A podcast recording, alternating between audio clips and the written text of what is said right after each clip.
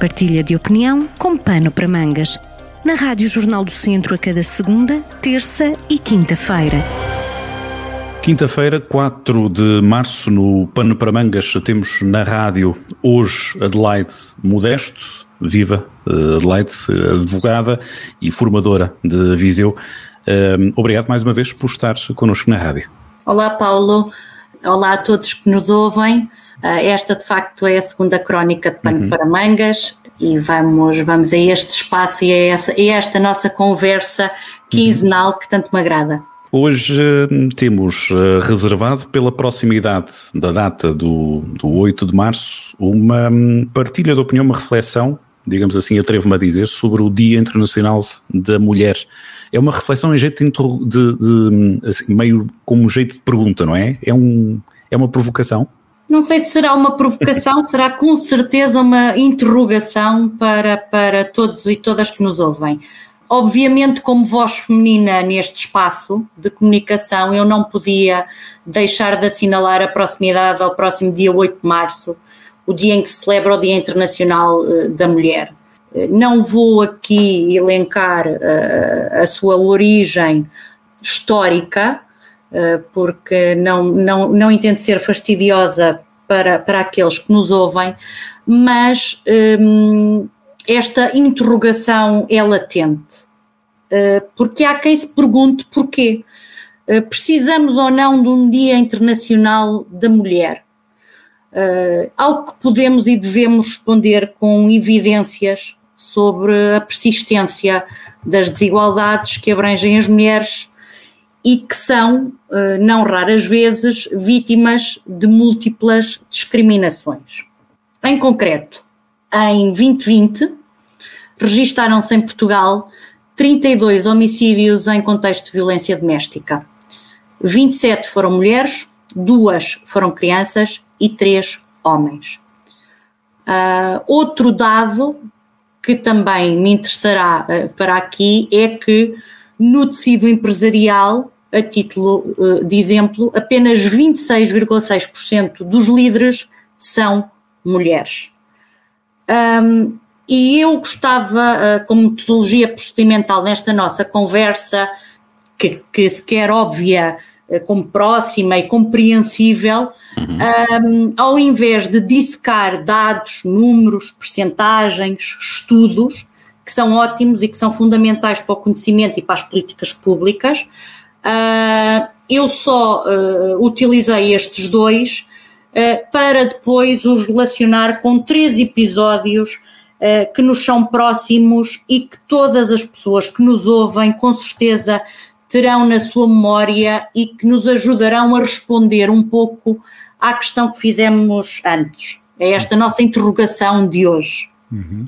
O primeiro episódio que está na memória uh, próxima de todas as pessoas, creio eu, é um episódio protagonizado por um comentário grotesco uh, de um candidato em sete campanha eleitoral nas últimas presidenciais, que originou depois uma onda de solidariedade para com a candidata que havia sido um, infamemente apocada, não é? Pelo simples uso de maquilhagem, uh, e que tinha, comentário esse, que tinha em si todos os preconceitos e todos os estereótipos que atribuímos ao lugar destinado à mulher no espaço público.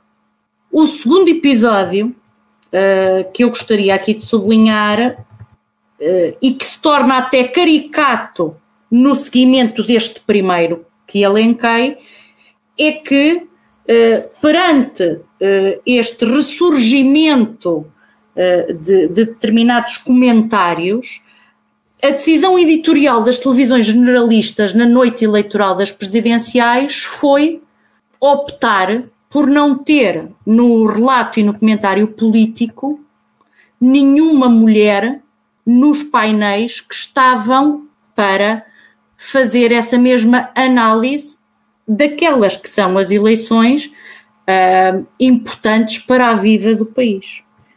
E o terceiro episódio que eu gostava de, de, lembrar, e que é mais recente, está na ordem do dia, e é relativo a uma conferência que é promovida pela Confederação Empresarial de Portugal e que terá lugar na próxima segunda-feira, curiosamente, no dia em que assinalamos o Dia, o dia Internacional da Mulher, e que eventualmente ainda se encontrará tempo para emendar a mão, e que resolveu anunciar esta iniciativa como uma forma de desmaterializar o Dia da Mulher numa conferência digital entre líderes masculinos que irão discutir o que trava a ascensão das mulheres a cargos de gestão e de liderança nas empresas. Estes três exemplos são eh, caricatos e, ao mesmo tempo, diria, trágicos, porque nos revelam que continua por cumprir a igualdade, a paridade e a representatividade. Felizmente, este ano uh, não teremos, como outrora, workshops de maquilhagem promovidos por associações sindicais de juízes, mas existe um retrocesso latente que é agravado pela realidade pandémica e que importa travar, não compactuando pelo silêncio ou conivência por omissão com estas desigualdades que são persistentes e estruturais. É assim fundamental eh, quanto, quanto uh, ao meu pensamento e à resposta que tenho para esta interrogação, que nos libertemos da condição de reféns de masculinidades hegemónicas.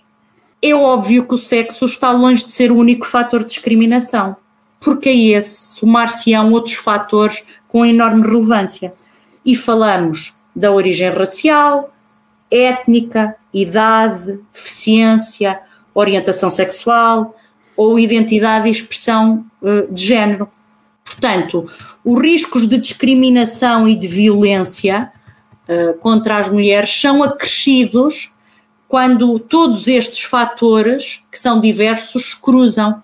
E isto uh, fará com certeza todos pensar nas experiências cotidianas da mulher na rua, no trabalho, na escola e poderão pensar melhor ainda se essa mulher for imigrante, se essa mulher for cigana, se essa mulher for idosa, de baixa renda e de baixa escolaridade.